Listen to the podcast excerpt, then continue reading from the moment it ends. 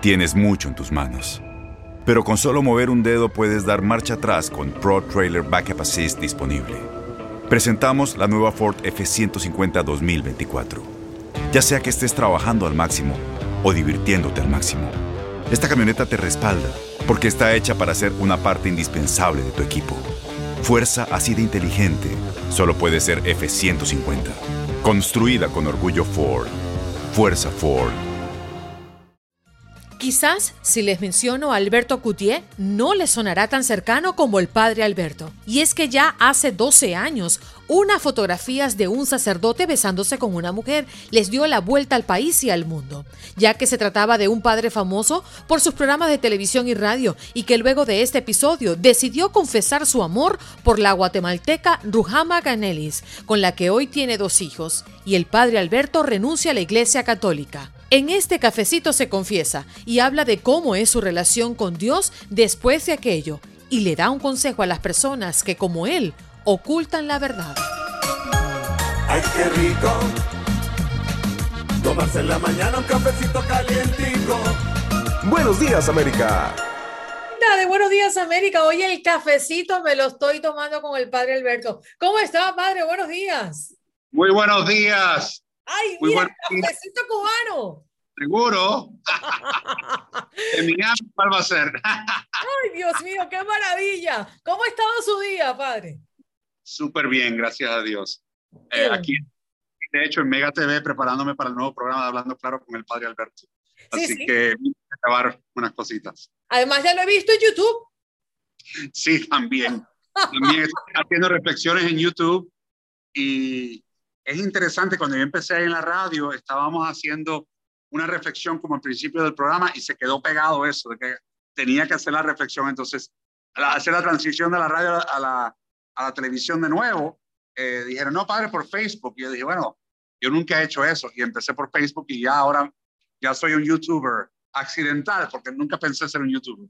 ¿Qué tal la experiencia? ¿Le gusta, no le gusta? Porque hay una virtud cuando nosotros trabajamos con nuestros canales YouTube, porque yo tengo el mío, y uno tiene cierta libertad y uno se siente como más uno, ¿no? A la hora de tomar decisiones de contenido. Sí, exacto. Y también te voy a decir, tiene un alcance increíble. Yo creo que estamos viviendo en una época de multimedia. Alguna gente siguen siendo de radio, ¿no? Fieles a la radio. Otros son fieles al satélite otros son fieles al YouTube, al, Facebook, uh, al Instagram. Y yo, eh, por ejemplo, estoy teniendo esta experiencia contigo hoy a través de Zoom. Eh, he hecho muchas, muchas entrevistas en este año y pico de pandemia a través de medios que nunca esperé hacerlos. Eh, y para mí eso es fascinante. O sea, esto de, por ejemplo, el de Skype. me, entrevistan, me, entrevistan de CNN, me llaman de CNN y me dicen, no, padre, es por Skype. Y digo, Skype.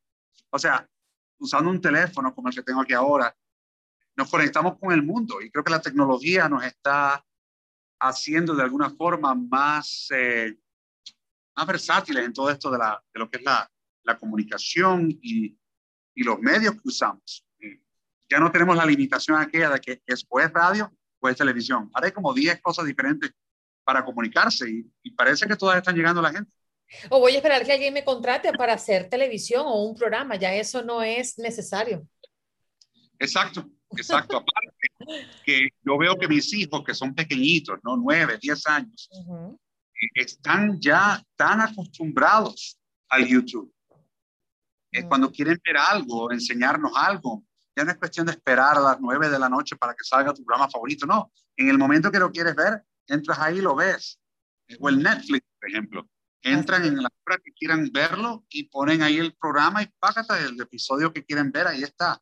Una cosa interesantísima. Sí, señor. Bueno, padre, nosotros podemos sentarnos aquí a hablar cuatro días sobre la trayectoria que ha tenido en los medios de comunicación, en la radio, en la televisión, ahora con esta era digital que la pandemia nos ha empujado a entrar mucho más rápido y a descubrir cosas que ni nosotros pensábamos que eran posibles tan pronto, ¿no? Al menos, pero sí, este año usted celebra los 12 años después de esas fotos que marcaron un antes y un después. El que no conocía al padre Alberto, que era difícil que un hispano en este país no lo conociera en ese momento, pues conoció de él después de esas fotos. ¿Qué tanta agua ha corrido? Uh. mucha agua, mucha agua. bueno, te voy a decir algo. Cada experiencia de nuestra vida, ese 5 de mayo me marcó de una forma muy especial porque se dio a conocer algo que para mí era una bendición, pero que era algo realmente privado, entre Dios y yo, mi confesor y yo, mi novia y yo. Cuando el me enteró, el padre Alberto tiene novia, está pasando esto. Eh, creo que eso fue lo único verdadero que reportaron durante esos cuatro o cinco meses de, de tormenta diaria en los medios de comunicación. Porque muchas de las otras cosas que reportaron después de eso, ¿no? de que el padre Alberto tenía novia, lo vieron en la playa, casi todo era inventado. Y, y, yo me quedé fascinado que, a pesar de ser el cura de la televisión, ¿no? el padre de la televisión, muchos colegas míos que me conocían de verdad en los medios como que se prestaron para todo aquello. Y, creo que formaron como un circo, un zoológico, de una cosa que para mí eh, era una gran bendición. Ciertamente me, me vi motivado eh, a, a, a, decirle a la gente, miren, perdónenme, pero sí, esto estaba pasando en mi vida. Eh, yo sé que hay gente que se sintió traicionada, gente que se sintió eh, que uno estaba haciendo falso. Eh, yo personalmente no lo percibí así, creo que mis más cercanos amigos tampoco, porque los que me conocían de verdad y los que me conocen de verdad saben que yo soy una persona verdadera, que digo las cosas como son. De hecho, parte de mi brand es hablando claro, por eso casi todo lo que hago es hablando claro. Eh, ¿Por qué no pude hablar claro antes de que salieran esas fotos? Bueno, muchas razones. Eh, las he tratado de explicar en libros, en entrevistas, pero estoy ahora en una etapa de mi vida que me doy cuenta que los que necesitan explicación realmente no la quieren recibir. y los que aceptan la realidad de la vida de una persona que ha cambiado radicalmente como la mía, ¿no? Eh, dicen que Dios lo bendiga, ¿no? Está feliz, está casado, eh, está eh, enamorado y tiene hijos, tiene familia. Eh, hay quienes pueden aceptar eso y hay quienes por razones quizás personales de ellos no lo pueden aceptar. Inclusive, padre, una de las tantas cosas que se dijo después de revelarse esas fotos es que usted había preparado ese episodio para que todo el mundo se enterara de lo que estaba ocurriendo. ¿Eso quizás es una de las cosas que más le dolió? Eh, o sea, sí y no. Um, se hablaron tantas boberías y tantas cosas tan lejos de la verdad. Esa es una de ellas. Eh, imagínense que yo, yo fuera a, a propósito lastimar a millones de televidentes, de gente que considero como mi familia, a propósito, o sea, eso no tiene sentido, no tiene lógica. Pero para algunas personas siempre recuerden, miren, ahora están de, de están de moda las teorías de conspiración. Uh -huh. y, y, quizás es una de las teorías de conspiración sobre mi vida, ¿no? Yo, yo cuando lo veo y lo escucho digo, qué cosa tan ridícula. Pero miren, todo el mundo tiene su teoría y su percepción sobre todo lo que hay bajo el cielo. O sea que no creo que por ser sacerdote y por ser un ser humano eh, que he tratado de vivir mi vida eh, de una forma sincera y buena, que yo sea exento a todo eso. Creo que la gente habla por hablar. Padre, ¿en algún momento se sintió quizás um, arrepentido por no haber sido usted y que de su boca saliera lo que estaba viviendo en vez de que esas fotos hablaran por usted? Definitivamente, definitivamente. O sea, recuerden que en cada ser humano uh -huh. está el proceso que quizás el mundo ve y percibe, pero está la procesión que va por dentro. y el proceso mira un proceso de, de años, te voy a decir la verdad, años.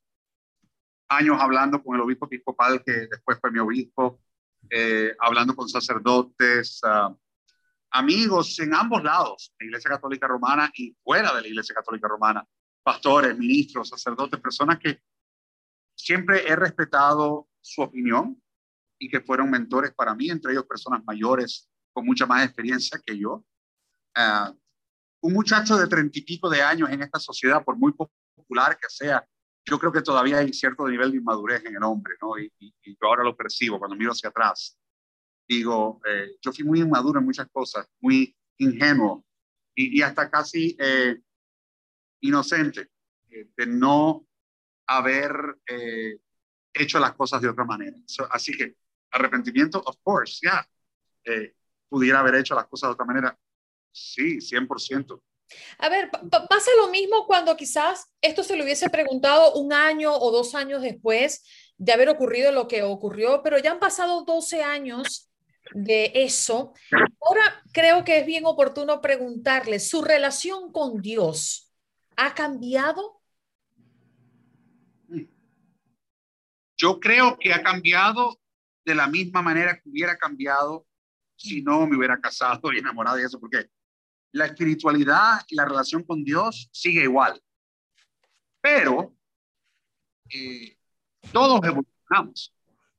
Y creo que una de las cosas, por ejemplo, que más me molesta y que todavía hay quien dice esto, a pesar de tantos años, cambió de religión. Yo no cambié de religión, mi religión es la misma. O sea, mi credo es el mismo, los sacramentos son los mismos, eh, mi fe en Dios la vivo prácticamente de la misma forma. La diferencia es que hoy lo hago como un sacerdote casado en la iglesia episcopal anglicana, que tiene la tradición, eh, vamos a decir, más antigua de sacerdotes casados, porque los apóstoles de Jesús todos eran hombres casados, la mayoría.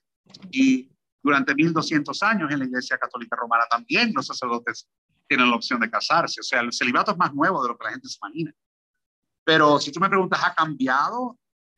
No ha cambiado mi fe, no ha cambiado mi, mi forma de predicar, mi, mi preparación espiritual para las cosas de Dios sigue siendo la misma. Mi trabajo día a día como sacerdote de parroquia sigue siendo el mismo. Mm. Eh, la diferencia es que cuando eres un hombre casado y tienes hijos, estás un poco más conectado a la realidad de la gente. Y con esto no quiero decir, y quiero que me entiendan bien, que mis hermanos sacerdotes, que los quiero y los estimo, de la Iglesia Católica Romana, no estén conectados con la gente. Sí lo están. Lo que estoy diciendo es que yo en carne propia vivo eh, a diario el matrimonio, el ser padre de familia, padre biológico y a la vez padre espiritual. O sea que eso sí, sí cambia tu perspectiva. O sea, yo sé lo que cuesta un galón de leche y una docena de huevos. Eh, eh, yo entiendo la dinámica de las distintas etapas de los niños, no porque lo estudié en el seminario, que gracias a Dios tuve muy buena formación y los sacerdotes en general tienen muy buena formación. Pero más allá de eso, lo he vivido en carne propia y creo que eso sí te añade algo de experiencia, ¿no? Lo que le llaman la universidad de la vida.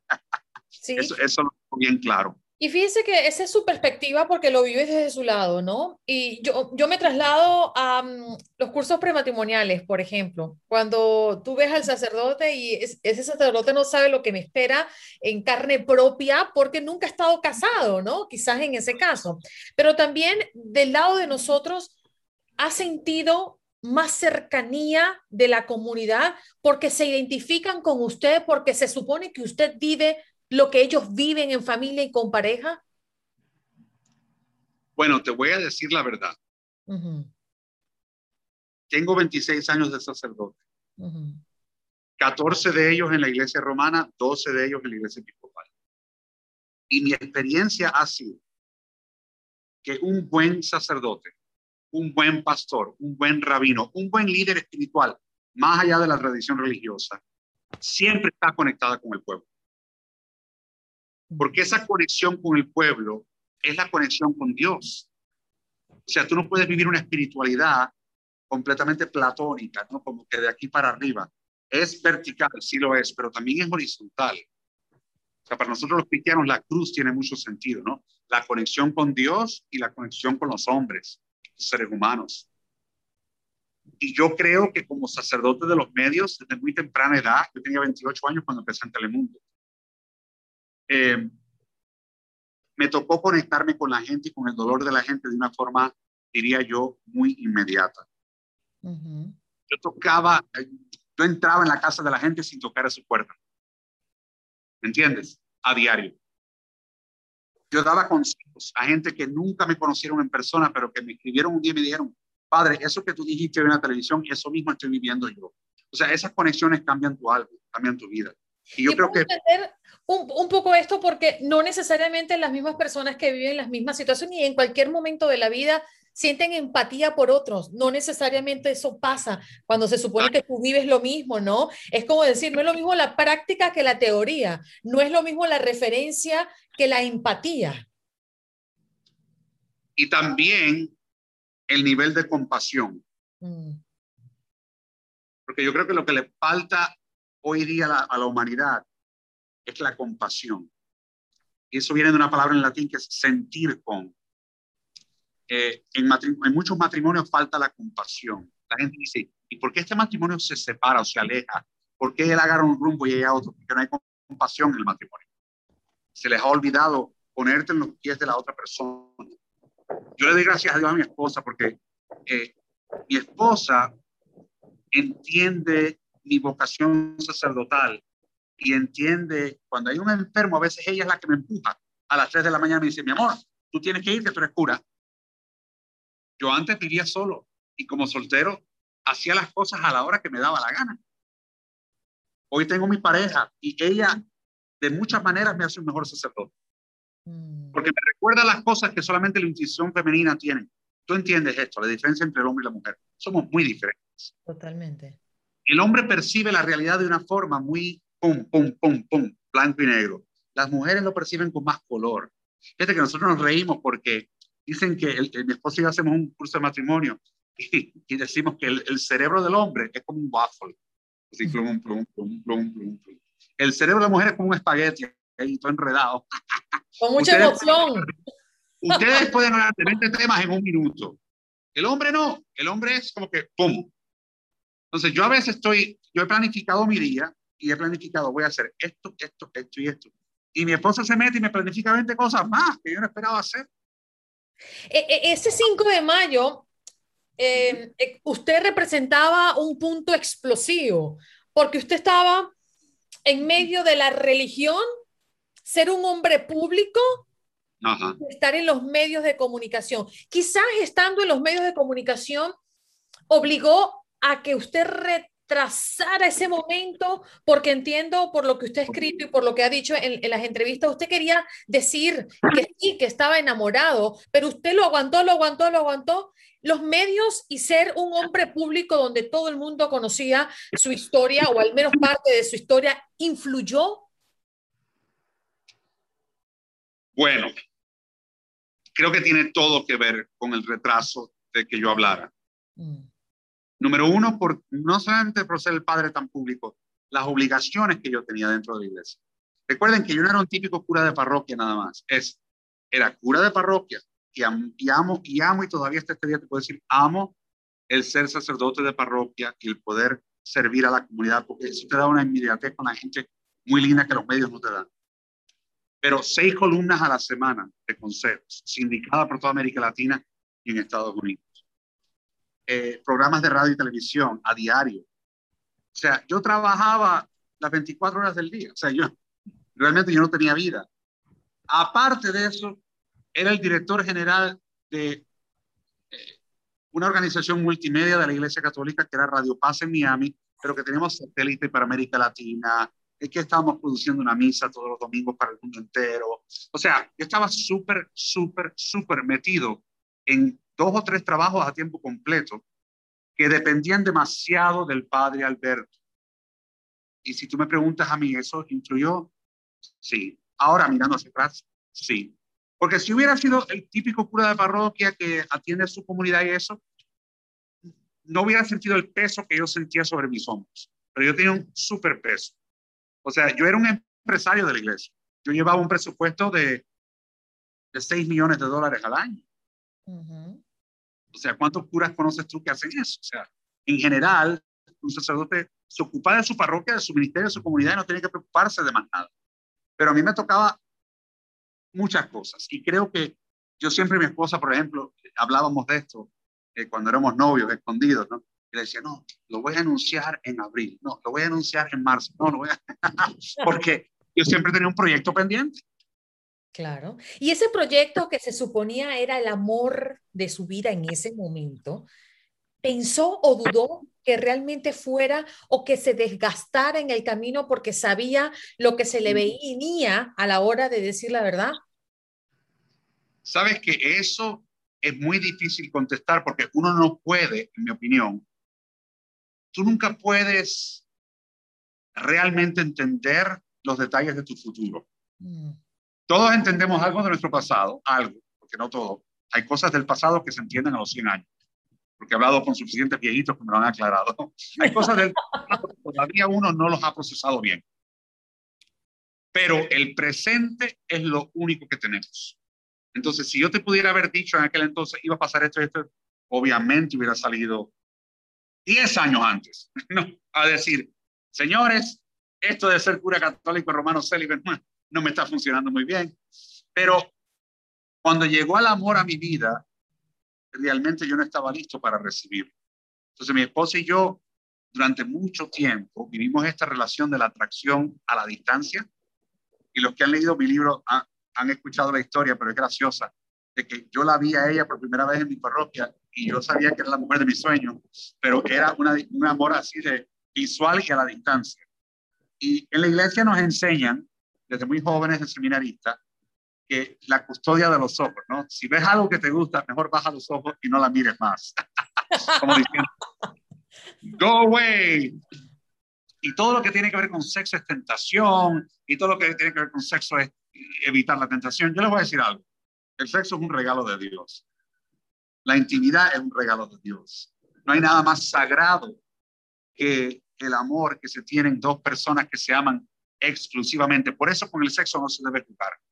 Por eso el hombre no debe ser nunca infiel a su esposa y por eso la esposa nunca debe ser infiel a su marido.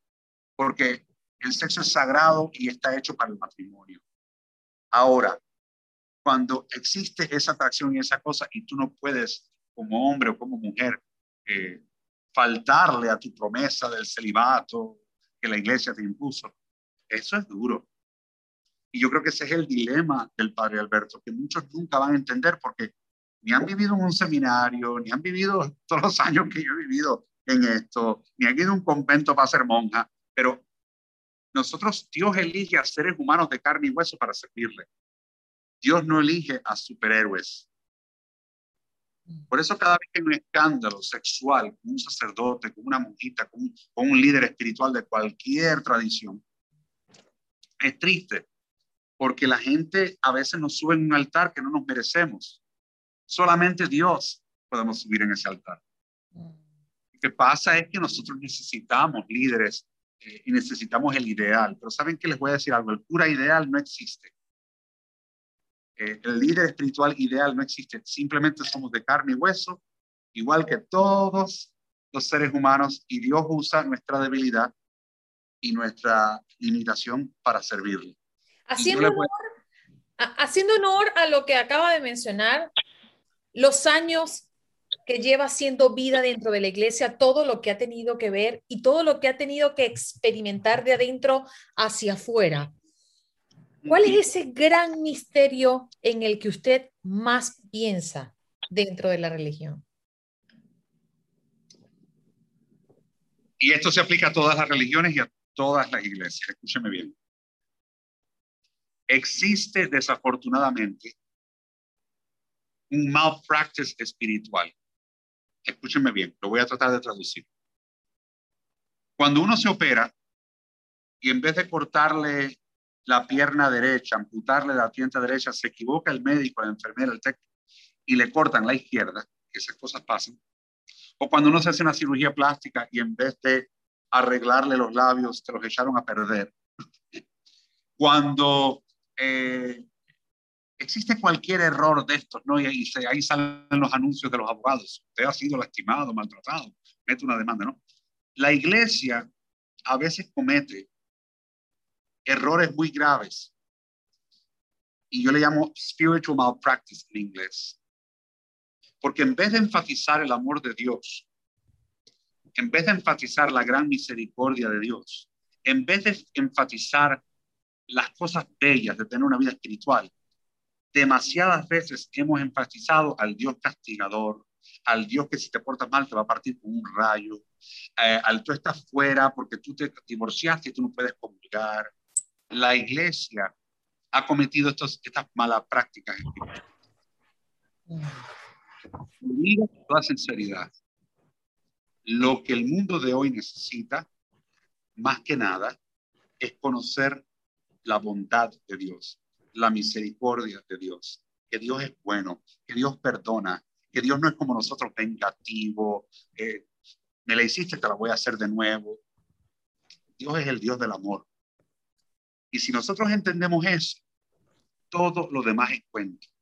Así que si tú me preguntas dentro de la iglesia cuál es el gran, gran, gran, en mi opinión, muchos sacerdotes, muchos ministros, muchos pastores, incluso muchos rabinos, amigos míos, sufren por la falta de humanidad que a veces existe en las instituciones religiosas. Y eso justamente... Una madre desesperada, que quiere bautizar a su hijo.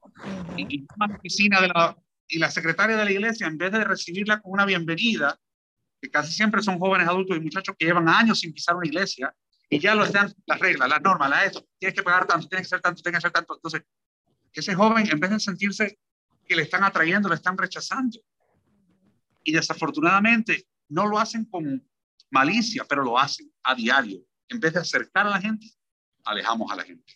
Por eso es que ustedes ven que tantos jóvenes no, no les interesa la iglesia, no les interesa.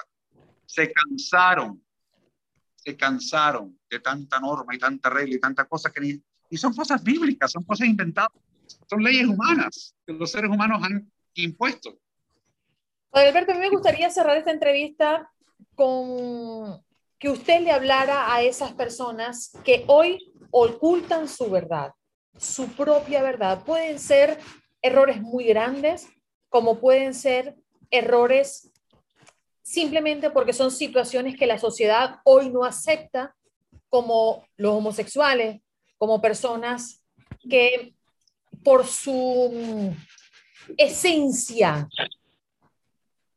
creen que están lastimando a otros. ¿Qué le puede decir a esas personas que son discriminadas y que hoy no hablan de su verdad? Primero, quiérete a ti mismo. Quiérete a ti mismo. No vivas de las apariencias, no vivas pensando que tú vas a satisfacer lo que los demás esperan de ti. Ese error lo cometí yo. Entonces, vives la doble vida y te quedas callado porque tienes el deseo de quedar bien con todo el mundo. Nadie puede quedar bien con todo el mundo. Vive tu verdad, Vive tu verdad. Con esto no quiero decirte, sepárate, divórciate, no. Quiero decirte, sé sincero contigo mismo, busca la ayuda que necesitas. Cuando yo pasé mi transición, antes de que salieran públicas esas fotos, yo fui a ver a un psicólogo, que es muy amigo, una persona que quiero mucho. Fue sacerdote jesuita muchos años, un gran católico devoto. Él no hizo lo que hice yo. Él se quedó en la Iglesia Católica Romana como laico, o sea, hicieron una cosa que se llama reducirlo al estado laical para poder casarse, y él se quedó en la iglesia, y es una persona que estimo y quiero mucho, uno de los mejores psicólogos que yo De hecho, le he mandado un montón de celebridades y de, y de gente famosa con problemas en sus relaciones, y les ha ayudado a cabalidad, un gran hombre. Y yo digo, doctor, esto que me está pasando a mí, esto es una locura. Y me dijo, Alberto, yo te he escuchado, te he escuchado mucho tiempo, y tú eres un hombre enamorado con una difícil decisión a tomar y por tu situación pública quizás es más difícil que la de otros, pero sabes que no. Tienes la mente clara, estás muy bien y no necesitas psiquiatra, lo que necesitas es tomar una decisión. Y quieres que sepas, eso me ayudó mucho. Tienes que tomar una decisión. Eso es lo que diría yo. A, todo el mundo no le va a gustar tu decisión. Haz lo que tengas que hacer con paz en tu corazón, con paz en tu alma, porque al único que le tienes que responder al final es a Papá Dios. Y Él te ama incondicionalmente. Respóndele a Dios que vas a ir bien. Y si sigues tu corazón, casi nunca te vas a equivocar. Mm. Y en la acera del frente, las personas que dedican su vida a mirar lo que están haciendo otros para discriminarlos y para hacerlos sentir mal, porque eso también es un pecado. Yo no tengo tiempo para los shows de farándula no es porque no quiera, no es porque no quiera a Lili Estefan y no quiera a, mis amigos de los medios que son todos amigos y gente que quiero. Les he enterrado sus padres, sus abuelos, les he bautizado a sus hijos, a todos los quiero por igual, pero les voy a decir la verdad. No soporto cinco minutos de esos shows que se pasan la vida hablando de la vida de los demás. Porque al final, ¿quién puede jugar la vida de otro? ¿Y quién puede decidir las motivaciones detrás de las acciones de otros. Nadie. Entonces, uno vive más libre si uno trata de estar en paz con Dios y con uno mismo. Vivir hablando de los demás, en mi opinión, es un gasto de tiempo. Mm. Padre, lo que sí es que hemos aprovechado un tiempo precioso. Le agradezco el tiempo que ha abierto para este cafecito. Espero pronto verlo y por favor, mándeme la bendición. Que Dios me los bendiga a todos y recuerden, Dios es amor. Podemos ir cuenta. Gracias, Padre Alberto, por estar con nosotros y tomarse el cafecito cubano con nosotros en Buenos Eh. Bye. Ay, qué rico. Tomarse en la mañana un cafecito calientico. Buenos días, América. Boost Mobile tiene una gran oferta para que aproveches tu reembolso de impuestos al máximo y te mantengas conectado. Al cambiarte a Boost, recibe un 50% de descuento en tu primer mes de datos ilimitados. O, con un plan ilimitado de 40 dólares, llévate un Samsung Galaxy A15 5G por $39.99. Obtén los mejores teléfonos en las redes 5G más grandes del país. Con Boost Mobile, cambiarse es fácil. Solo visita boostmobile.com. Boost Mobile, sin miedo al éxito. Para clientes nuevos y solamente en línea, requiere AroPay. 50% de descuento en el primer mes requiere un plan de 25 dólares al mes. Aplican otras restricciones. Visita boostmobile.com para detalles.